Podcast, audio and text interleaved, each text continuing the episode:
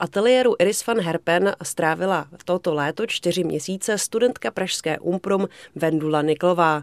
A protože mě móda a kreace Iris van Herpen fascinují a zajímají, nemohla jsem si nechat ujít rozhovor o tom, jaké to vlastně je vidět tvorbu těchto věcí zblízka a zapojit se do procesu.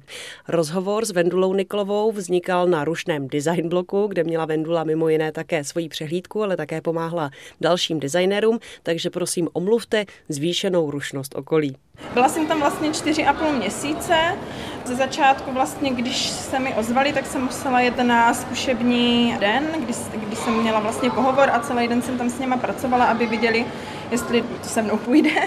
A vlastně potom čtyři a půl měsíce přijela jsem vlastně měsíc před Fashion Weekem v Paříži, takže musím říct, že ten první měsíc byl dost makačka, protože jsme pracovali opravdu od rána do večera, víkendy a vlastně potom týden před tím Fashion Weekem jsme se přesouvali celý studio do Paříže a tam opět jsme pracovali od rána do večera až do show a potom vlastně, když jsme se vrátili, tak se začalo už pomaličku pracovat zase na nové kolekci takže jsem sice neviděla úplně od začátku do konce jednu kolekci, ale viděla jsem druhou polovinu jedné a začátek druhé, takže vlastně celý ten proces ve finále tam byl.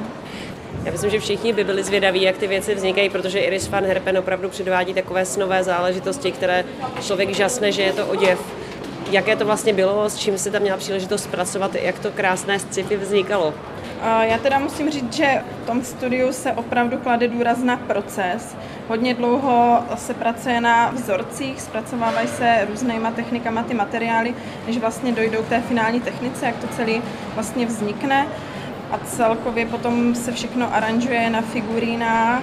S jakými technologiemi konkrétně jo. se ti tam vlastně podařilo pracovat? Oni uh, hodně pracují s tím 3D tiskem, ten se tam hodně používá, oni vlastně už v dnešní době se dá tisknout ze spousta materiálu, takže jsem tam viděla spousty nových vlastně prvků, že jsem ani nevěděla, že tohle to už jde, že ten 3D tisk nemusí být vždycky jenom pevný, ale že se s tím dá hejbat, různě se to formuje, postupně to schne do různých tvarů, takže tohle to bylo zajímavé a používá hodně laser, v podstatě vyřezává úplně všechny střihy a všechno, co se potom eh, dává dohromady, tak je udělaný laserem všechno musí perfektně sedět.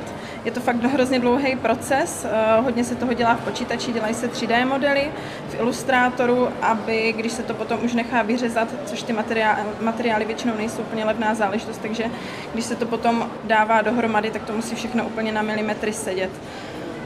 Musím říct, že teda hodně pracuje s plastem, hodně se lepí, moc se nešije. Vlastně na stroji šicím podstatě skoro vůbec, to je tak jako možná 5-10% je šicí stroj. Jednou za nějaký kabát, ale jinak se to všechno fakt opravdu šije v ruce.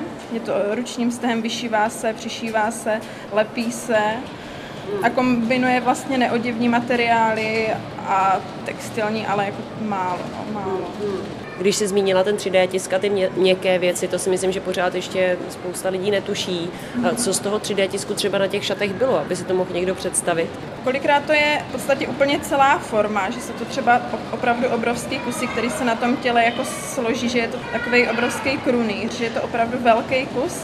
A nebo co jsme dělali teď naposledy, tak jsou to malilinkatý kousíčky třeba na centimetr na centimetr, třeba šupinky, vypadá to jako šupinky a to se ručně potom našívá, aranžuje na ty šaty. Ono je to od kutýr, takže to si můžete představit, že jsou to jakoby v od kutýr se používají třeba korálky, tak tam máme tady tyhle ty 3D tištěné třeba šupinky, nebo já nevím, různé tady ty tvary a ty se přišívají místo těch korálek. Od kutýr je velmi pracná, je šitá na míru. Já vždycky váhám, jestli ty věci od eh, Iris van Herpen jsou opravdu jako nositelné, jestli ta bohatá zákaznice, když si je opravdu nechá ušít na míru, tak eh, jestli se v tom dá vydržet, protože vypadají hodně efektně, ale těžko si představit, jaké to vlastně je mít opravdu na těle. Je fakt, že úplně běžně nositelný to není, že je to spíš jenom na, na nějakou na akci, jako ukázat se, projít se v tom a zase zpátky, jakože kolikrát se v tom nedá ani, opravdu se v tom nedá ani posadit.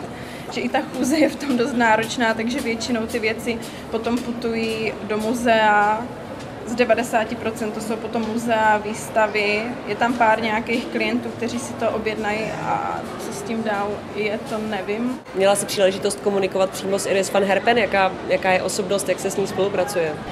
Ano, Iris tam s náma byla každý den, normálně chodila do studia od 9 a když jsme v 7 odcházeli, tak tam vždycky ještě byla, takže jsme se s ní potkávali opravdu každý den. Moc jsme s ní nekomunikovali, ona měla takový svůj malý ateliér, takový office, kde ona si vlastně tvořila ty věci, kde ona to vymýšlela a pak už nám to jenom předávala ty informace, jak postupovat. Ona je o ní dost známý, že introvertní a musím říct, že těch stážistů se tam opravdu střídá jako hodně, protože ona v celém tom týmu má své zaměstnance asi jenom čtyři a ten zbytek toho týmu, asi 15 lidí, jsou prostě ti stážisti, kteří se vždycky po tom půl roce střídají, takže chápu, že s nima nechce navazovat nějaký blížší vztah, což je pochopitelný, ale jo, byla fajn.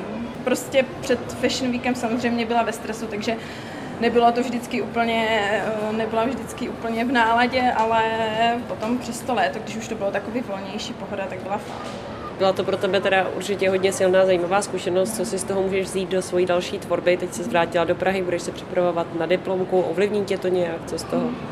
Jo, tak určitě jsem vlastně tam viděla úplně jiný postup, že opravdu je hodně důležitý se věnovat tomu procesu, což teda vždycky i tady dělám, ale tam to bylo desetkrát intenzivnější jenom proces, jenom vývoj té techniky, než došli k tomu závěru, co to teda bude. Takže tohle to určitě a taky spoustu, že oni vlastně sice používají i moderní technologie, ale dost pracují vlastně i s materiálama, které jsou úplně jednoduše dostupné tady, ale díky tomu hrozně dlouhému procesu, jak oni s tím pracují, tak i z těch úplně obyčejných vlastně materiálů se dají vytvořit wow věci, že by vás ani nenapadlo, že je to třeba obyčejná plastová folie nebo úplně obyčejnou věc hned nezahodím, že se z ní dají udělat úplně skvělé věci, jenom to chce prostě čas a kouknout se na to z různých úhlů a vytáhnout z toho to nejlepší.